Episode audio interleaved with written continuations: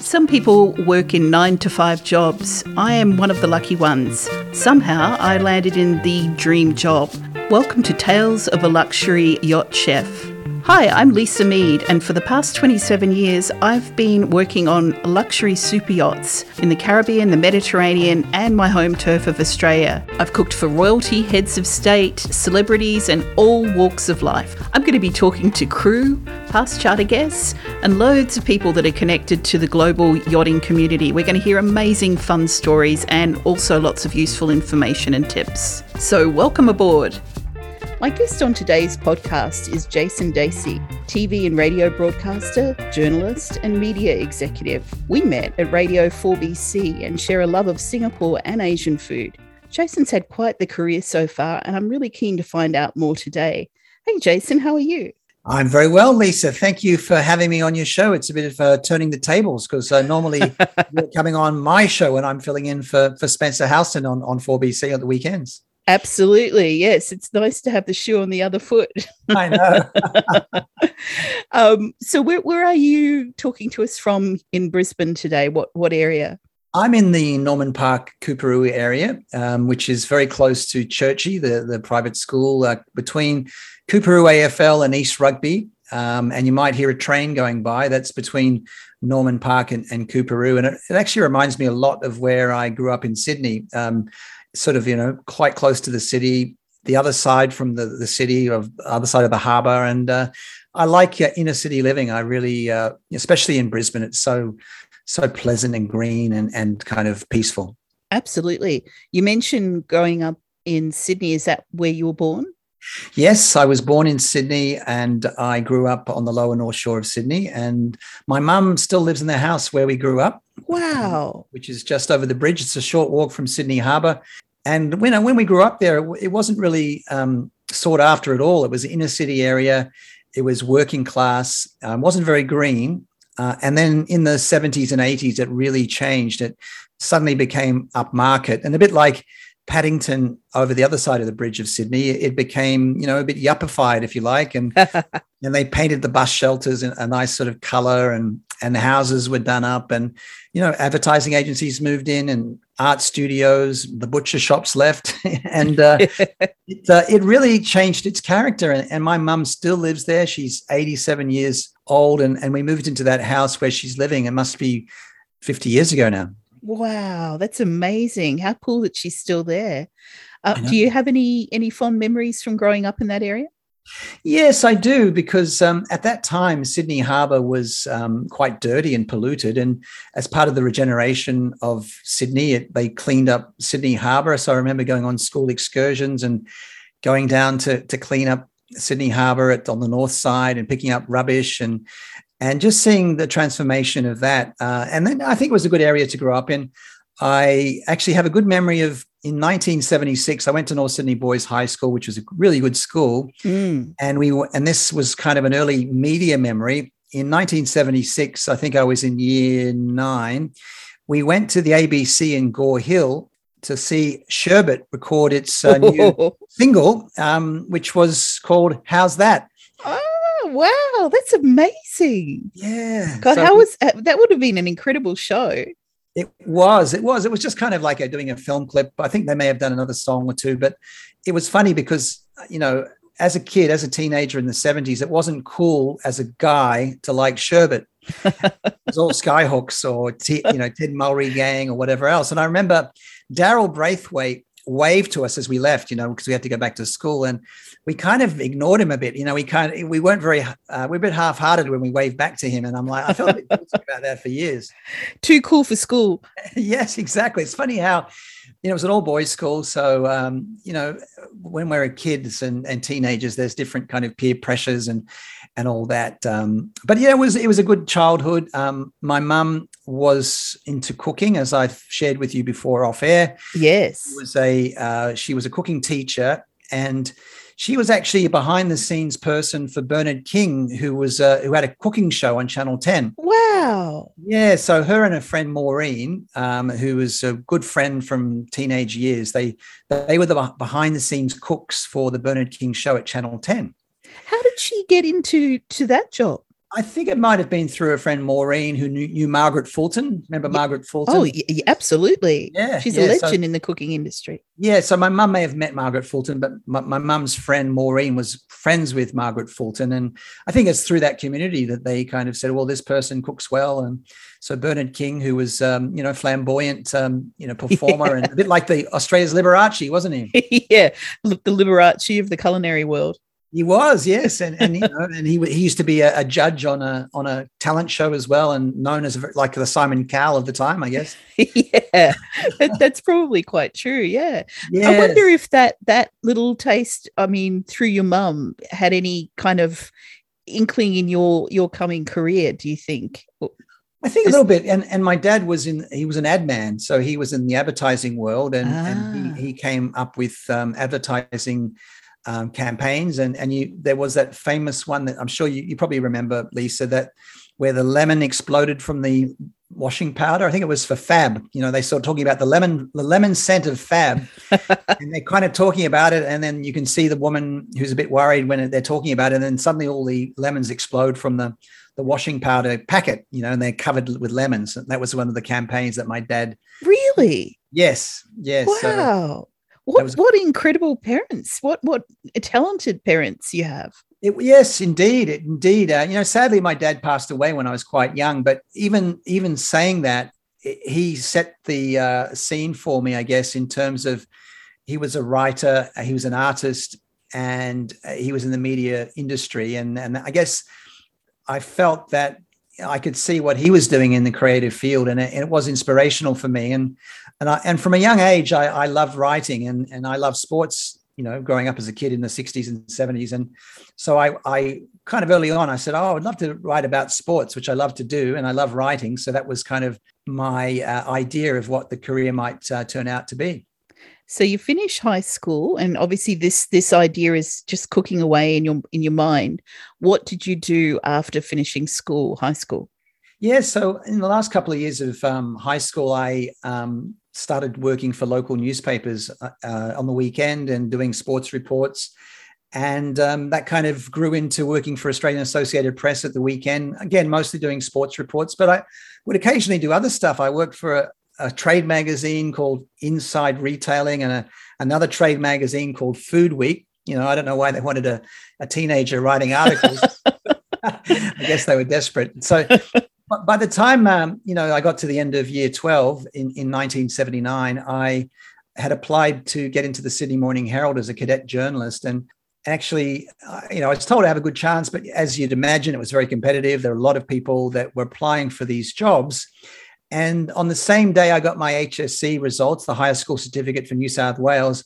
I got an acceptance letter from um, the Sydney Morning Herald saying I've been accepted. Wow. To be a cadet journalist. It was December 1979.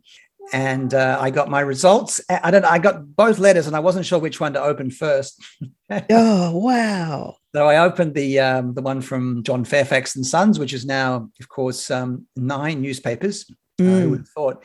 And uh, yeah, you've been accepted. We're delighted to say you've been accepted as a cadet journalist, and you know, turn up to uh, work on this date in in, in 1980. Uh, and wow. then I opened up my my school results, and they were pretty good. And I passed English, which I had to do, um, and that was the beginning of my career. That's amazing. Do you do you remember any standout moments from those days? Yeah, I do because it was, uh, you know, newspapers were big, just like they were here in Queensland in that time, all around Australia. It was really the era of newspapers, uh, free to air television, and of course, radio. And, you know, I had some big stories. I, I actually, the day that John Lennon died in, in 1980, he was assassinated. I was a big Beatles fan and a big mm. John Lennon fan. The day that he died, a Soviet defector jumped ship. Remember, this is the height of the Cold War. Right. Soviet defector jumped ship in Sydney Harbour and was seeking asylum. And I tracked that defector down as really? an Yes. That's incredible. Yeah, because I was I was on the shipping round. So there was a job, all these all the young journos, the cadet journos did these very menial jobs, whether it was police rounds or, you know, cutting up photographs of the paper, you know, basically really menial jobs. And one of them was the shipping round where you got the ins and outs of ships that were coming in and out of Sydney Harbour. And so I went down to the Maritime Services Board at Circular Quay. And I would just, I sort of built up a relationship with the guy down there. It was a British guy called Michael. And he said, Oh, look, I don't know whether you're interested, but there's a, we, we hear that there's a Soviet seaman who's jumped ship seeking asylum. And we believe he's shacked up with a, with an Aussie girlfriend. Do you want the story? Wow. Yeah. So I wrote the story, a small story. And the next day they saw my byline in the paper. And then you know, cut a long story short, I they said, "Do you want to speak to Victor?" His name was Victor, and uh, we got this big exclusive story, and and it was um, that was kind of the first scoop that I ever had, and that was that was the I guess gave me that sense of uh, excitement, and and I always loved chasing a big story. Yeah, absolutely. Speaking of big stories. Uh, another one of your early big breaks came when you were able to get an exclusive story in, I think it was 1983, from inside the New York Yacht Club when Australians won America's Cup for the first time. What was that experience like? Yeah, Lisa, that was a complete fluke, really, because I wasn't even supposed to be in New York. I planned my first ever US holiday. I was 21 years of age. And just because of uh, the dates, I ended up in New York the day that Australia 2 won the America's Cup. It was at Rhode Island, which is a couple of hours north of of uh, New York, as you probably know, and it's mm. obviously a big, big uh, yachting place. Lots of um, boats there of all yeah. kinds. So I um, got the idea to try and get into the New York Yacht Club, which was in Manhattan, and that was the sponsor of the of the boat Liberty that had lost the America's Cup for the first time in 133 years, I think it was, uh, 132 years, and yeah. So I talked my way into the club. They, when I arrived, the America's Cup was literally leaving like a coffin, like a kind of a hearse. I literally arrived then because they were taking it from the club up in an armored vehicle up to Rhode Island for the presentation for John Bertrand and Alan Bond and all that to enjoy. So they had to get it out of the club. Um, so the trophy came out and a few members came out and a lot of them were crying and all that and wow. Yeah so I, I approached one and i said and i borrowed a blazer. I'd borrowed a blazer. I met um, some other aussie journos there and i was just on holidays. I didn't have anything any formal wear. But need a blazer to get in. I sort of approached this guy that was crying, and I said, "Look, I'm an Aussie journo. I'm from Sydney, and um, you know, I'm interested in finding out what happened today." And and he kind of paused, and I was worried that he would, you know, start sort of hurling insults at me. but he actually sort of asked me to come into the club and have dinner with him and his wife. Wow. He signed me in. He signed me in. And so I came in the club and had dinner with him and asked and met him and other members and wrote this story about what happened the day that um, Australia won the America's Cup for the first time within the the losing clubs. Uh, losing that is such a great uh, storyline. Yes, yeah. yeah, and that and that was that was a story that was on the, the front page in 1983, and it was that story that really got me um, a job at Channel Seven in Sydney, and that was really the beginning of my uh, electronic TV career. You know, my outside newspapers. Yeah, so you you you went on to the Seven Network, and, and then I, uh, as a producer at SBS. What what is the role of a TV producer? You were working as a reporter and, and a producer. What what do you do as a producer? Well, firstly, at seven, I was a reporter, so I got I went on the road as a news reporter, and then uh-huh. uh, I kind of was just doing regular news, and of course, it was a very challenging transition. And then I, um, I think because I, I had interviewed someone from the Willesee show before, and that so the Willesee show liked my interviewing style, even though I was very green and raw, so they took me on board. But later on, when I became a producer, it's more about um, you know setting up the stories for the reporters and, and the and the uh, presenters and, and, doing the rundown, uh, which is kind of the you know what you see on a TV show. Uh, in in film, producer is generally the person who comes up with the money and, and mm. the logistics. Whereas in TV, it's more about helping um, set up the content and, and the stories and making sure that they're executed and edited. So yeah, you're you're sort of the overall controller of the situation, making sure everything's running smoothly and Yes, yes. And of course, you have an executive producer, which sits above the producer. So the producer is more hands on doing individual stories uh, with the reporter or presenter, and the executive producer looks over the whole show. Um, but pretty much early on, I knew that I wanted to be in front of the camera rather than behind the camera. So, uh, as yeah, much yeah. as I did producing, um, I always had the dream of, of being a presenter on, on TV. You know, that was my that was the goal that I had, but there was a big gap because I didn't have the skills, the confidence, or many, many attributes that you need. So I needed to find a way to to develop them. So when you're starting out um, doing your first bits on TV, what training is involved prior to actually getting in front of the camera? Were you given any sort of lessons on, you know, how to stand, you know, where to look, or was it just here you go, here's the microphone, go? Well, they try to help a bit. And there's a famous voiceover guy called Max Rowley, who was the voice of many big shows like The Great Temptation and Perfect Match. You may remember that yes. show, Lisa, from the the 90, the 80s. Um, and he he was an old time radio guy, and he was the in house trainer at Channel Seven in Sydney. But he's trained a lot of people um, over the years. Even Peter Gooch, the traffic reporter from 4BC, ah. 70 years old. Sorry about that, Gucci. he was trained by uh, Max Rowley as well. Wow. So there are a lot of people uh, who have been trained by him. So that was part of it. But um, yeah, there, there, were, I mean, the cameramen were very, or the camera operators were very helpful as well. But I, I had so much to learn. I was, it was just such a big uh, change from being a, a, print journal when you're writing long stories to writing mm. short scripts and then also having the confidence and the poise to to be good on camera. I wasn't good on camera to start with at all. Oh, I, I'd, I'd be surprised if anybody was. yeah. So next up, you head off to London, where you you start out at Sky News and Reuters, and then BBC, and before long, you're promoted to the senior sports anchor on BBC World News. What were some of the highlights from your time there? Oh well, look, you know, I felt that the UK was a really formative time for my for me, uh, and I think I always had the feeling that I'd have more success overseas. I don't know why. I just had the feeling, and also I loved traveling from doing that story in New York. It really gave me a taste of adventure and the big story. Uh, so pretty much from the late '80s onwards, I I headed overseas, and um, I know I, I, knew that I had to improve and find a way to improve. So I felt that being in the UK and, and watching some of the great professionals there would help me get better and better and better. And, and at Sky News, I was mostly a producer, but I started to do some presenting and reporting there. That was in the like late 80s. And a lot of Aussies actually helped set up Sky News UK. A lot of people from Channel 10 in Brisbane, in fact, went oh. over there. So there were a lot of Aussies there. It was, it was so funny to see them all. it was like fish out of water. And you know, I remember in the the winter of 89, 88, 89, they were all there and you know wearing ski jackets like they were down at Thredbo. but they worked hard. We all worked hard. Yeah. Got it off the ground. Um, so, but I think the, the thing for me that really helped me, helped me get better as a presenter, and I didn't really achieve this until I was in my early 30s, was doing theatre and doing music. Uh, and I did improv theatre in, in the UK just just for fun, you know, in different groups.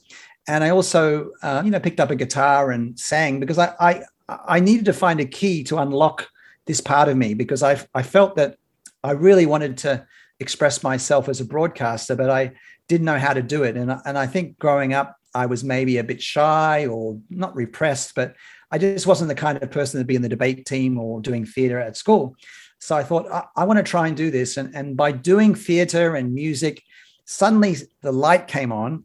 And in, in 1994, and I thought all my chances of being a success as a, as a presenter were gone. I was 32 years of age. And at the end of 94, a lot of the regular presenters at BBC World TV, I was a producer there, they all went, went away and they, and they said, Look, Jason, you've done some presenting. Do you mind filling in?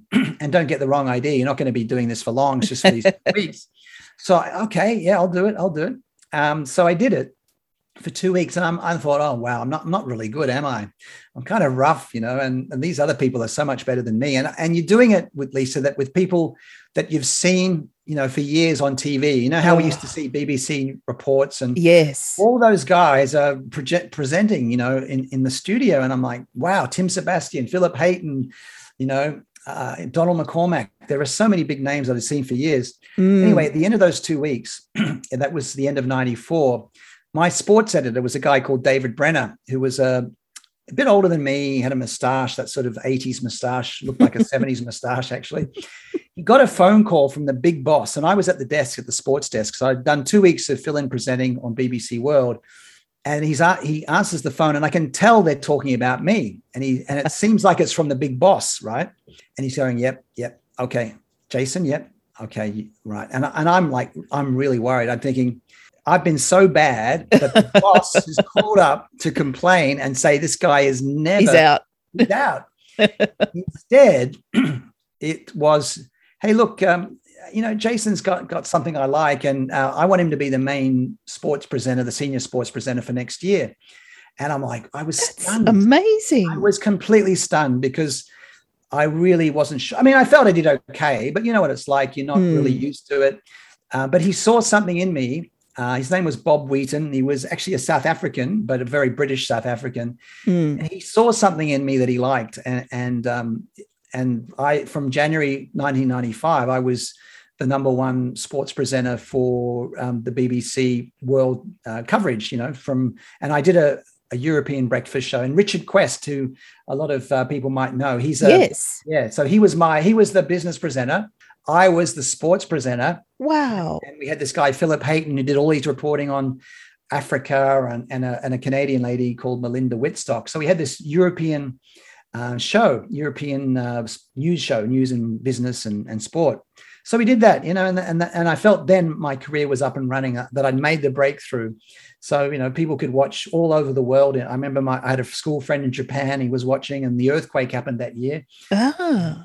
So yeah all sorts of people are watching and you know my mum's watching and uh, it's it was like after all these years of trying and not being very good at, at presenting I, I finally found a way to to be okay at it i look back now and it really i wasn't very good back then i'm a lot better now but I'd, I'd improved enough to uh you know Clearly. yeah. chance. I wonder if the improv and the singing just helped to kind of put you at ease. Um, and that's, I'm just thinking while you're talking, I was thinking, how clever of you to have gone in that direction. Because I think in some way it must have just kind of relaxed you enough to, to, to be who you were on, on camera. I think you're right. Yeah, I think we often get in our in our own way, don't we? We want something so Mm. badly that we're trying so hard. And I wanted just to loosen up. I just wanted not to be thinking about, oh, I can't make a mistake, rather than thinking about this is fun. I'm expressing myself, uh, and that's I think what I've since been able to bring to broadcasting. And, and now it's just so automatic that I can do it, you know, any type of broadcast at any time. But then I needed to turn on that switch to really uh, get that side of me out. I, felt, um, you know, I just needed some time to do it, and uh, I knew that was there somewhere. I, I, I felt that I could do it, and I think I always had a decent. I, I always looked okay on camera. You know, I had the kind of clean cut look and all that, so Yeah. that helped. But I just, you know, I was a bit flat on, in front of the camera. My voice wasn't very good, and um, I get very nervous. And you know, the stage fright- Rightly so. Yeah. I mean, it's pretty, pretty scary stuff. it, it can be, it can be. But again, the more you do it, because being in a TV studio is a very unnatural environment. It's super unnatural, and you're supposed to look natural. Yeah, exactly. Yeah. Um, you were there for a while, but you you went on to work in the US and you became the first Australian sports anchor on CNN's International's World Sport 1999, which is incredibly impressive. Do you recall any sporting stories from that time that really just stood out to you? I remember it was quite funny that it was the time of the Sydney 2000 Olympics, and I was doing the Olympic updates from Atlanta, Georgia, Oh, about wow. my hometown. So that that was fun. Um, yeah, I went down to the Masters golf. Um, you know, I covered some big tennis tournaments, and just being in that, that was probably in one way it was it was almost like that was the next step on on the path that I'd done the British style of presenting, then moving to the US it's a different style. And the way I dressed in, in the UK in the mid 90s, I'm wearing all these pastels, pastel colors, and apricots and pinks and all that. US, that doesn't fly, you know. um, so I had to adjust the way that I presented, and and it's very much high energy in the US. So I needed to, and that's why I think why they like Richard Quest. You know, he's got that high energy, and Yeah. the US as well. So I think I had to adjust the things that I that I was doing, and I did work in local news in Denver, Colorado for about 18 months. It's a kind of a transition. I was a reporter there, and I was just getting better and better and better, more confident. Uh, and I just love that job. I love being in Atlanta, Georgia. It was it's a great city. It's a bit like Brisbane in some ways, a bigger Brisbane with worse traffic. um, it's similar climate And southern accents. southern accents. Yeah, but it's actually quite a liberal city in many ways. Uh, it's got um, you know really good inner city and you know art scene and, and everything like that. So that we called it the world sport family. Um, that that uh, that era. So we all played in a soccer team together, And, oh wow! Yeah, and I did community theatre actually. I did community theatre in Atlanta, um, so I would often, play, you know, and going going back to my UK improv days, I did a lot of uh, British farces and and this kind of stuff because I could do a British accent, you know, being an Aussie. Yeah, did, did you never felt that you wanted to to kind of delve into that side of your career more, like get into, you know, acting roles on TV or film or on stage? I had thought about that. I had thought about that, but to be honest, I think I'm better as as, broad, as a broadcaster. Uh, but it always interested me, and I always loved doing acting lessons and and you know improv. And even my daughter, she's 12, and she loves it as well. Um, but um, no, I think I, I honestly don't not, not sure whether I remember an acting teacher saying to me that you'll get work if you became an actor, you would get work. So if, she said, you know, you you're quite a good person to have in a in a play or a, or a film, you can get work. That's and I actually impressive. did appear in, in a small film for BBC when I was there. Short. My friend from improv was invited me to come on it. I never saw it.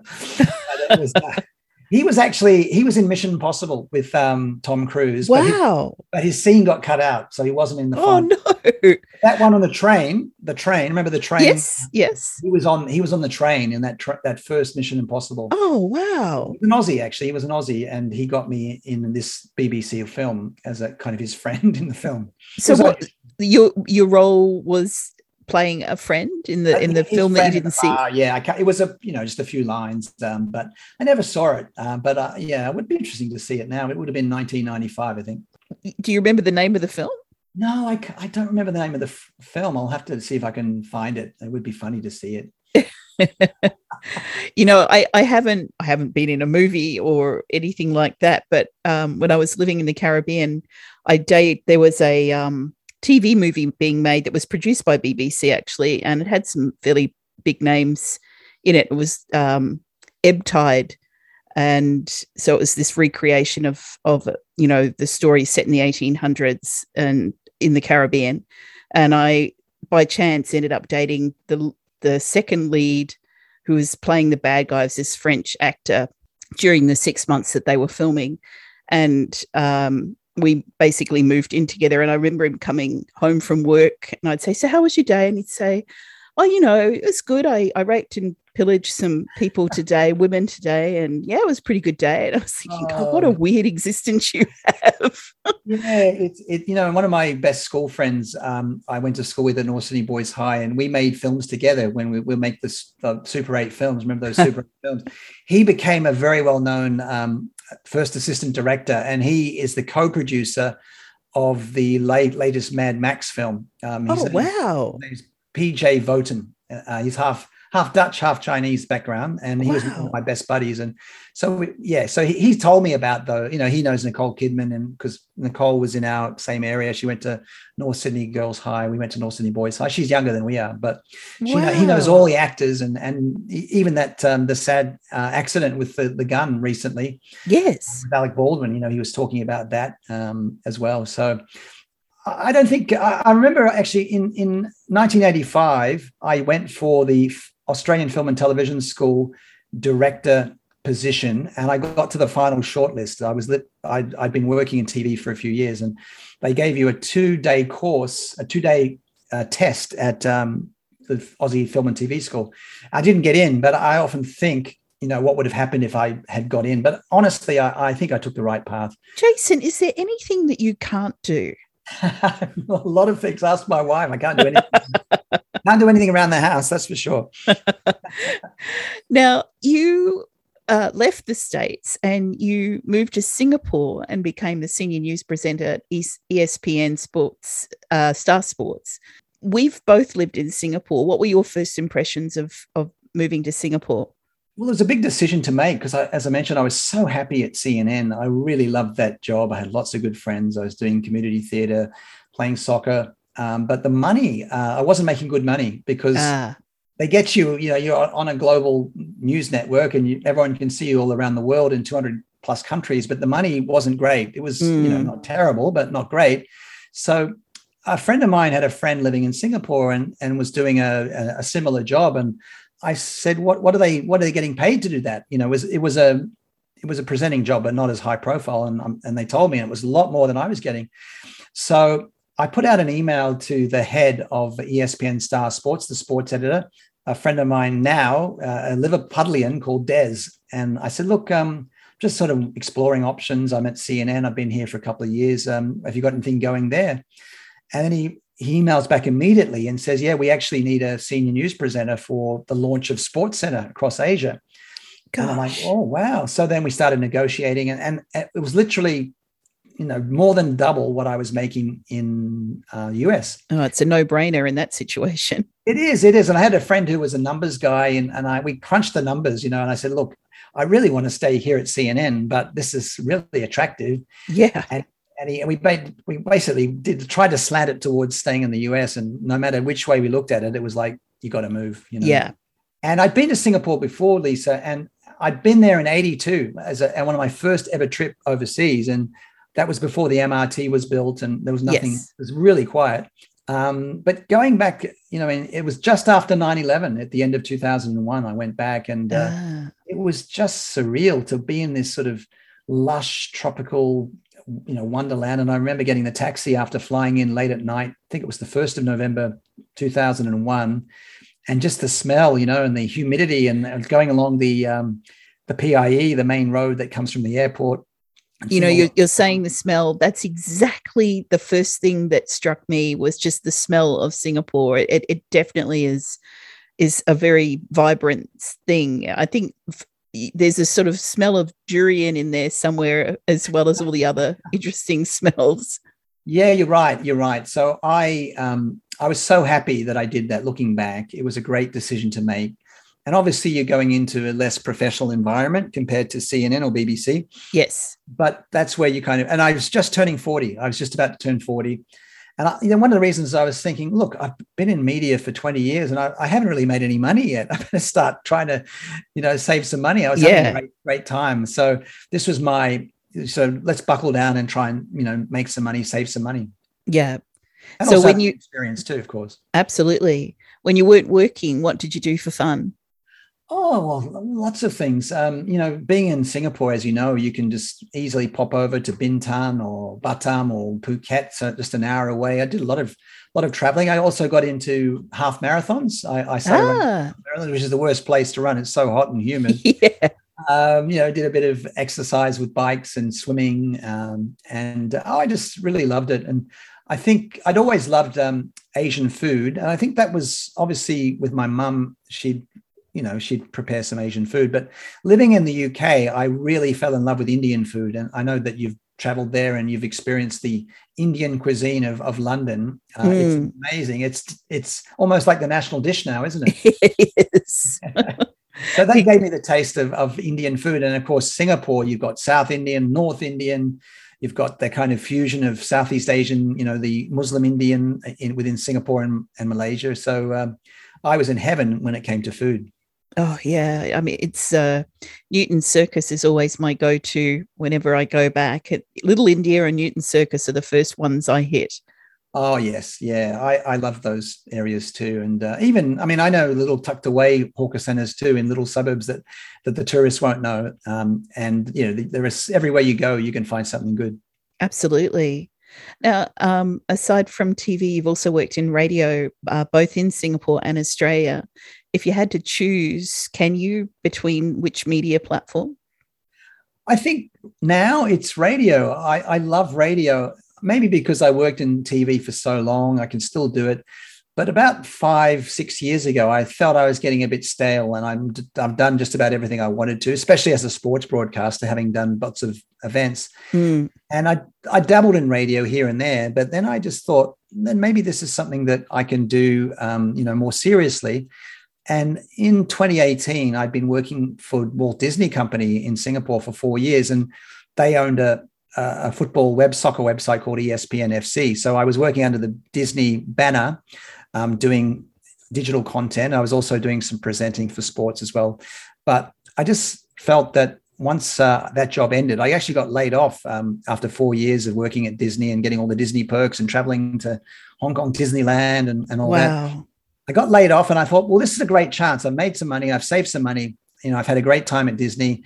Now I'm just going to try and get into radio full time. And Singapore Press Holdings in uh, Singapore, which uh, has the Straits Times newspaper. They had were starting a new radio station called Money FM, and there was an Aussie guy from Brisbane that that was looking after SPH Radio called Jamie Meldrum. His father Ross Meldrum is a bit of a legend in in 4BC. From no relation to Molly Meldrum. No relation to Molly Meldrum. I, I, I asked him. So uh, sadly, um, Jamie has passed away since a couple of years ago. He wasn't that old either, um, but he was a great help to me. He sort of opened the way for me to get into Money FM. He recommended me because we'd become mates. Mm. And, um, you know, I, I, in, that was only in 2018. So it's only four years ago that I went full time into radio. And I was hosting the weekend morning show on Saturday and Sunday from 7 a.m. till midday and doing it similar to what I've been doing when I fill in for Spencer on 4BC, having a, a show full of interviews. And I've shared some of the interviews I, have done with you. We've yes. done with that, uh, the one with um, Chef Neil Perry, uh, that was done a, a, few years ago. But I did all sorts of interviews with all sorts of people, and and um, I thought I'm home. This is what I love to do. Yeah, I mean it's such a great platform, but I'm sure you've had loads of interviews both on TV and radio, and there must have been some interesting moments where things maybe didn't go quite right or the interview was slightly awkward. Can you recall any of those? Well, one I can recall is when I was at BBC, it would have been about 1995, and I was um, working on a different show and I was doing the sports update. And I had to say the, the Pakistan city Faisalabad. and it sounds easy to say now, but live across the world, you know, on BBC. Um, I couldn't say it, and I was saying, I was like, fellas about. It. I couldn't, I couldn't say it. And I was working with a, I was working with an Indian presenter who I got on quite well with. Her name is Nisha Pillay. She was from India, like an Anglo-Indian. Yes. And I said, Nisha, how do you say that? And luckily, the director was cut to her. Camera. Well, the director was on the ball. It was Mark, I think he was the director. He was a really good director. He was on the ball. He cut to her camera and she says, Faisalabad and then I said, "Oh, thanks, Nisha, Faisalabad." So that was a really embarrassing, embarrassing time that I that I had. Another time, actually, I was at in NBC on the local station in in um, Denver. I got a tooth implant put in, and it was you know how when they give when they give you a, a crown, they give you a temporary crown. Yes. And they didn't secure it very so I was worried it would fall out. And and um, my girlfriend at the time was like, she was really worried. And luckily it didn't, but I could just feel it like getting looser and looser in my mouth when I'm doing my presenting. I was actually the, the international segment at the weekend uh, for the NBC affiliate in Denver. So that was almost the most, but you know how you, when you get um, dental work done, you, it's, your mouth feels different. Yes. So I, I could, I was struggling to, to speak, you know, what it's like. So that that was a pretty embarrassing time. luckily, I didn't. I did make a goof reel once, but that was um, that wasn't that wasn't my fault. Somebody um, had thought that I was talking about rugby and and was actually uh, no, I I was talking about cricket. It was actually rugby, and then so they were talking. It was very confusing. So cross, I made cross conversations. Yeah, yeah, so, yeah. So the presenter said, "Oh, don't worry, don't worry, it's all balls" or something like that, and everybody laughed because the, the, the, other presenter who wanted, you know, was trying to make you know small talk about the wrong sport, you know, and I'm like, oh, no. "What do I say?" um, have you had anyone that you really had to pry answers out of? Maybe they kind of froze a bit on camera or on on radio. I know when I I did this cooking TV show for a number of years overseas, and there are, I had chefs that before the cameras went on were you know fairly big deal in the area and were kind of full of vim and vigor, and then as soon as the, the camera was pointed at them, they just froze, and it was like you know extracting teeth basically trying to get answers. Did, yeah, have you ever had that? Yeah, I found it a bit. One time I remember I had a guy called Barry Butler who runs a, a st- audio studio in Singapore, and he's an Aussie, um, probably in his 70s now. So he's been around a long time. And he, off camera, he can tell you all the stories and all that. And he's always around people doing voiceovers and, and you know, character voices. But when he came in the studio, he's been around, you know, these people for years. He really froze up. You know, huh. he just, he was umming and ahhing and, and it really he really struggled and also i found that sometimes when you bring someone in to talk about something that they're passionate about and then you may say look you might while you're in, can you t- can you do a news review? You know, like you know, let's say they're talking about something topical about say kids learning, Mm. and then you do a news review, and they they just have no opinion about anything. You know, they like say, tell you know, let's talk about um, you know the hospital system, and and you even though you've told them the questions, they just have they just don't know how to talk. Oh, no. So you end up you end up kind of asking the question, then giving them the giving the answer. answering it for them. Yeah, exactly. Yes, yes, I completely understand that. Yeah. Now, out of all your interviews, can you tell us who's really impressed you the most? That's a good question. I mean, I've interviewed a lot of famous people, especially you know people like um, George Foreman, the boxing champion who became Yeah. the, the grill. Remember the Foreman grill? You know, it's funny. I know him more as the guy that, you know, had the Foreman grill than, Yeah, the boxing. Yeah. And you know what? The thing about him was that that was the point that he made. He said, "Look, I used to be really good at boxing, but in life, you've got to move on." That's what he said. In life, you've got to move on. Uh, Yes. and I thought that was really fantastic because I don't care that people know me more for my kitchen products than they do for what I did in the ring. I was a world champion, but it doesn't matter. yeah. Yeah. Well, actually, when I interviewed him, that was in Houston, Texas. It was for ESPN in, in 2007. I was part of the Foreman family reality show. really? They said the only way I'm going to give you an interview is if you agree to come on the Form, Foreman family reality show. You know, a bit like the Kardashians, right? Wow. But I've never you know, seen. I think I, I've seen that show because uh, overseas we had American TV in the Caribbean. So I, I've actually seen it. I, I know what you're talking about. I'm in one of those episodes, Lisa. Wow. I have to go back now and YouTube it. yeah, yeah. So I think I, I always learn from people that I, I speak to. I interviewed Nadia Comaneci, the great gymnast in New York. And, you know, she was the perfect 10 from the uh, Montreal Olympics. She was the first yeah. get 10 out of 10 and you know just meeting her was it was really amazing about how dedicated she was and how she was able to reinvent herself. She wasn't sort of caught up in the past. She was born in romania. She moved to the us she married a, another gymnast and you know had a family and she'd really moved on. And i, I think i always get inspiration from people like that who are able to um, pivot into different areas. And that's i think what i've learned a lot I actually interviewed Beeb Birtles from LRB, Little River Band. Oh, um, wow. just the other day, and um, that was a big thrill because I love Little River Band. Like you, I love my vintage pop. And um, yeah, he was great. I was so excited to talk to him, and he's, we went through song after song after song, and he was How in cool Nashville, is that? Tennessee. Yeah, Wow. So is there anyone that you would love to interview that you haven't had the chance to yet? Paul McCartney. Oh my God. Yes. That's Do you have any one. any questions that you don't think he's ever been asked? Something special that, or is that you want to keep that to yourself? And no, case that comes up? Not really. I mean, he's been interviewed so many times. I just like to hang out with him and have a chat. That's all. oh, that'd be amazing. Yeah, so that would be the. I, I saw him once. I saw him at Heathrow Airport with. It would have been in the nineties, I think, or late eighties. With and I saw Linda, and Linda was very protective. I remember he was walking up to the check-in counter, and this was, of course, pre pre 9-11 days, and but you could tell that there was this kind of uh, protective wife that was around him. I think she was very good with him. They they were a good team, from what it, so, it yeah. appears. Yeah. Yeah, so that would be. I've interviewed Pete Best, the uh, the guy that was kicked out of the Beatles, the drummer. Oh wow. Yeah, that was. What was he like to interview? Oh, I was a bit sad actually because uh, this would have been in the mid '80s, and he was a bit sad, you know, because we, Ringo came in just before they got big, right? Yeah. He was in the the Beatles when they went to Hamburg, and and he was there from '61 to '62. But uh, it was a bit sad. He was a he was a civil servant in Liverpool. Gosh. Yeah, that's sort of a bit of a come down, isn't it, from It what is. what could have been? Yeah, it is. but it is. Yeah. an interesting interview all the same, I'm sure. Very interesting. Yeah, very interesting. And he was nice. You know, he he was happy to talk. Um, you know, had the Scouse accent and all that. Yeah. Now, if there's obviously people out there that are always keen to enter into the world of radio and TV, would what would be some advice you could give them? I think it's important to be authentic.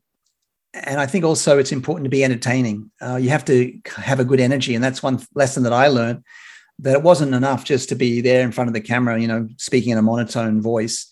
You've got to come up with ways of um, yeah, entertaining people and also being a good storyteller.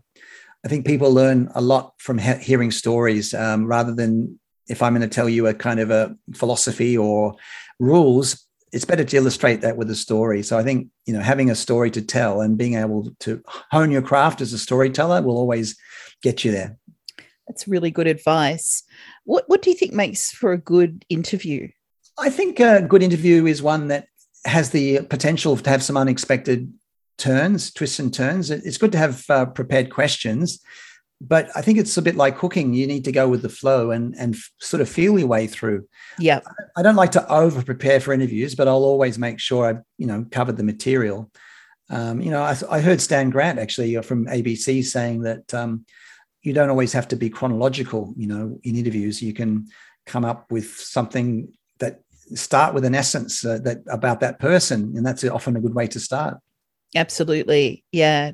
No, I I totally uh, agree. You know, sometimes I I'm chatting away and I I somebody's telling me something and I'm I completely go off on a tangent with what it is that they're talking about because it's just so fascinating. I, uh, I get lost in their story. Uh, you're right. I think it going with the flow is is super important thing for sure in this podcast, obviously, I'm a chef, and a lot of times we talk about food. Can you think of three things that you enjoy eating, like your go to favorites?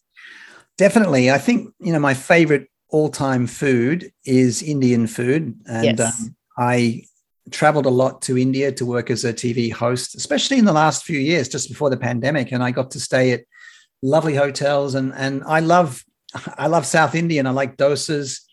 Um, I like you know the all the things that come, that come with South Indian food, idli and vadas as well. But I also love North Indian food. I like the the creamy you know curries, uh, the naan bread, and the stuffed parathas. Yum. Um, yeah, I really love that. And, and you know, I also love you know Thai food. I went, I did a cooking course with my wife in Bangkok. Oh wow! and surprisingly, that you know it's not that difficult you know once you have the, all the ingredients it's not that difficult. And, as, as you know at least to, to cook thai food. Absolutely. Yeah no it's it's you know a lot of people are nervous about trying to cook asian food but once you sort of get into the rhythm of it it's actually not not a difficult uh, technique to get involved in for sure. You've obviously lived overseas in lots of interesting places. Has there ever been anything really uh, kind of left of center that you've eaten you know, I was thinking about this, and I don't really like eat scorpions or anything like this or snake.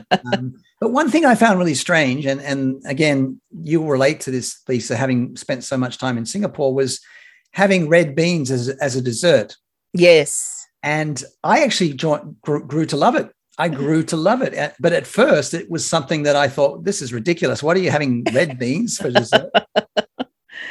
That's in the uh, is it ice kacang? Is that what yes, it is? It is the ice kachang, yeah. Yeah. But I found yeah. the red bean parathas, you know, the red bean, like you know how they have the paratha with the with the gravy, but when you have it with red bean, that is that that's now my favorite one. It's like a red bean pancake. Yeah. That, that there's actually a place in Singapore near East Coast called Springleaf, and anyone who goes to Singapore, I would highly recommend that you check out Springleaf in East Coast area and try the uh, red bean prata. Um, I'm putting, I'm writing that down as we speak. As I mentioned earlier, I'm heading to Singapore next year, so that's just gone down on my list of go tos. Yeah, you've got to try it, and and uh, prata is such a interesting thing because it's an adaptation of what the paratha in India, but in Singapore and Malaysia, the Indians who moved there kind of did their own twist on it and they changed it and they made it. In fact, my daughter doesn't really like the Indian paratha, but she likes the um, Malaysian and Singapore prata. So do I. Yes, and it's called roti canai in um, Malaysia. It's called prata in Singapore. It's the same thing. And I was always intrigued by the differences between Singapore and Malaysia when it came to food, and even things like kaya, kaya jam, which, as you know, is the coconut jam. Mm. It's brown in Singapore and it's yellow, or is it the other way around? I think it's yellow in Singapore and brown. Yellow, yeah, yeah, yeah. Yellow in Singapore and brown in Malaysia, but it's the same thing.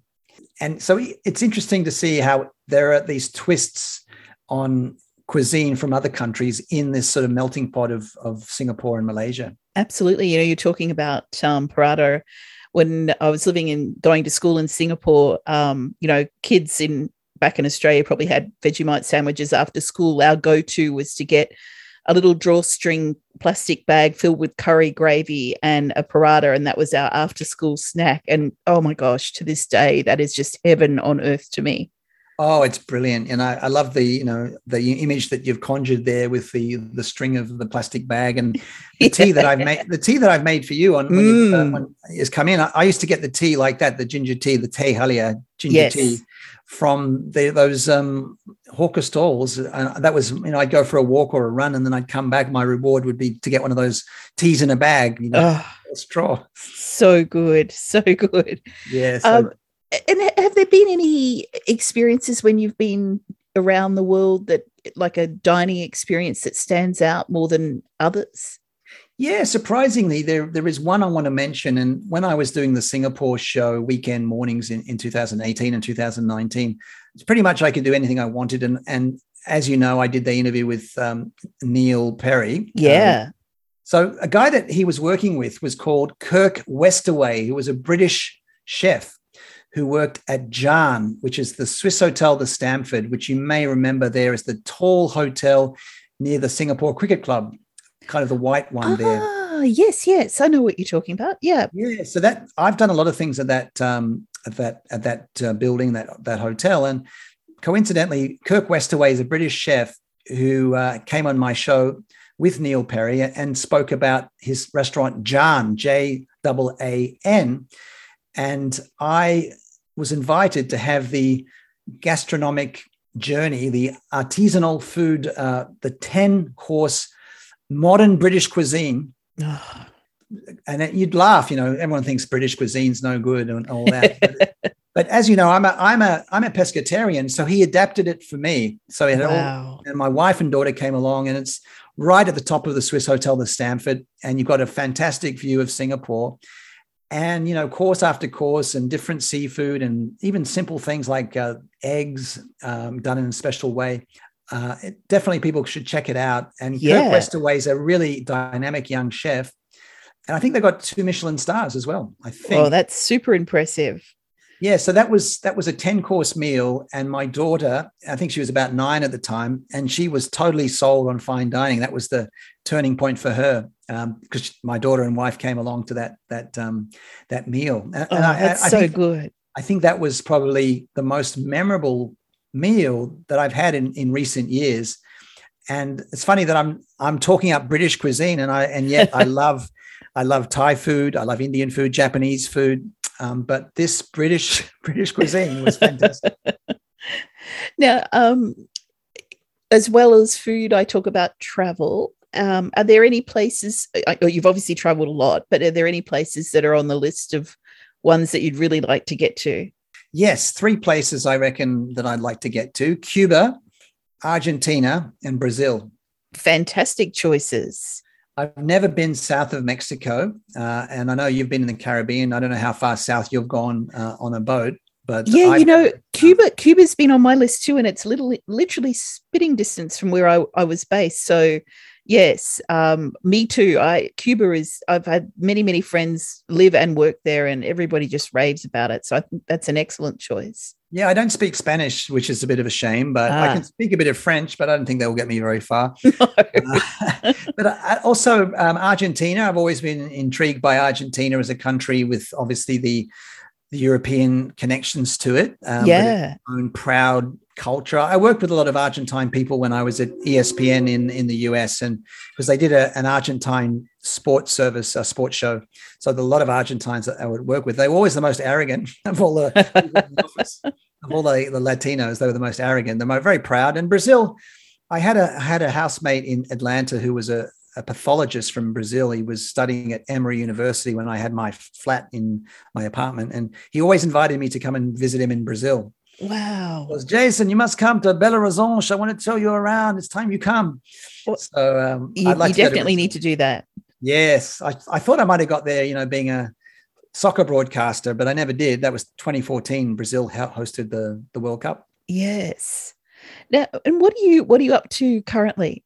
I am doing a few things. Um, I continue to fill in on 4BC for Spencer. I am also doing voluntary work at Logan City 101 FM, which is, uh, I've done that for about 18 months and I do a show there. And as you know, both of us love uh, classic Aussie music. So I've oh, yes. a lot of legends on it. I, I see it as a platform to do really great content And to me, it doesn't matter that it's a community radio station. To me, it's the same as being on BBC or CNN or 4BC. I agree. I, I love community radio. Um, years ago, when I was in my early 20s, I actually had a, a jazz show on 4MBS.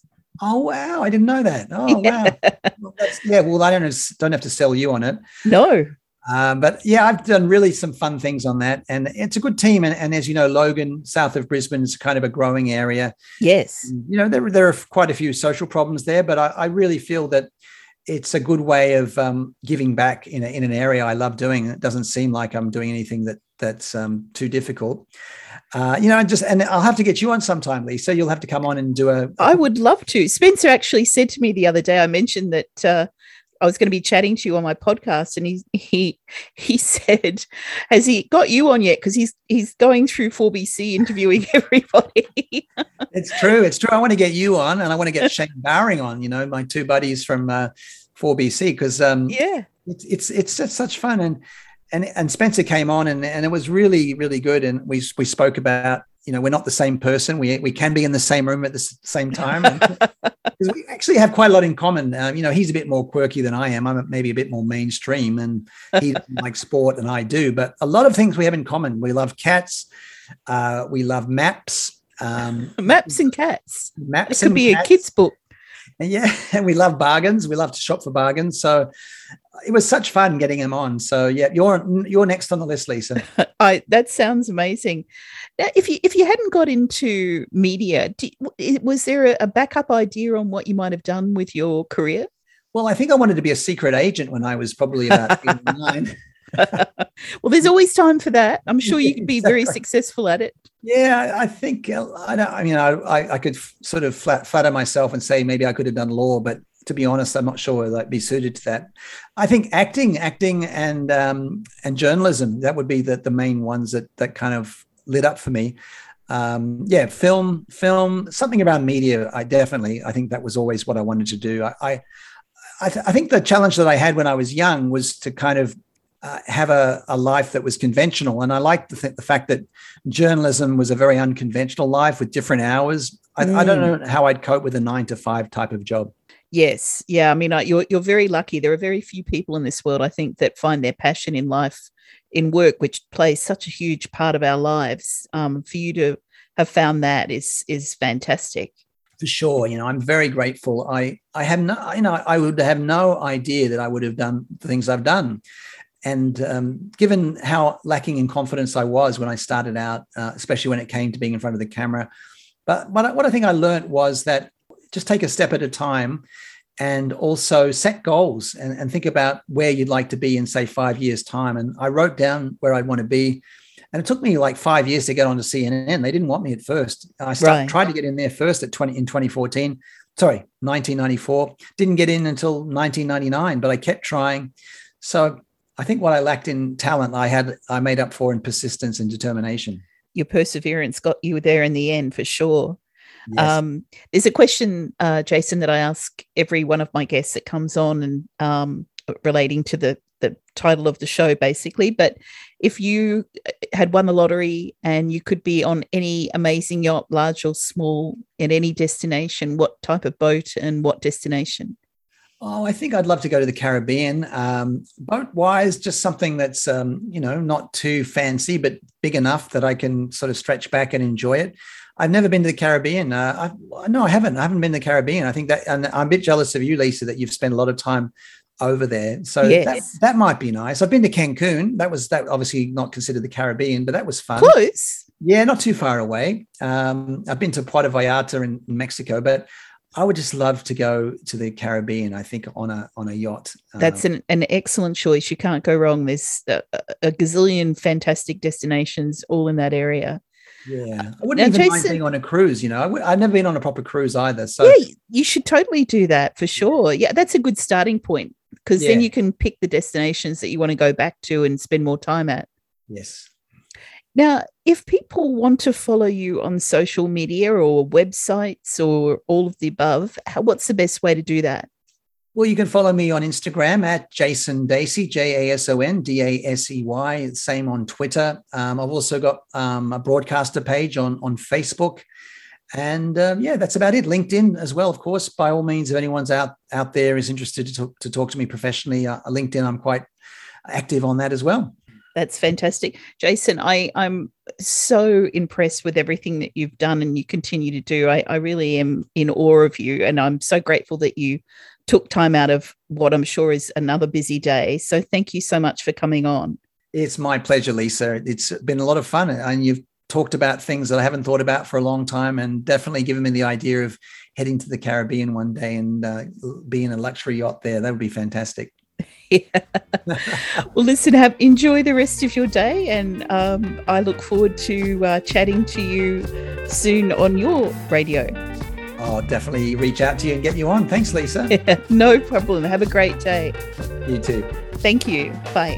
Bye. Before I go, if you'd like to hear more information on today's podcast or you have any questions at all for me, you can contact me at my website, lisamead.com, L I S A M E A D.com. Don't forget to subscribe or follow wherever you listen to your podcasts, and you can even follow me at Chef Lisa Mead on Instagram.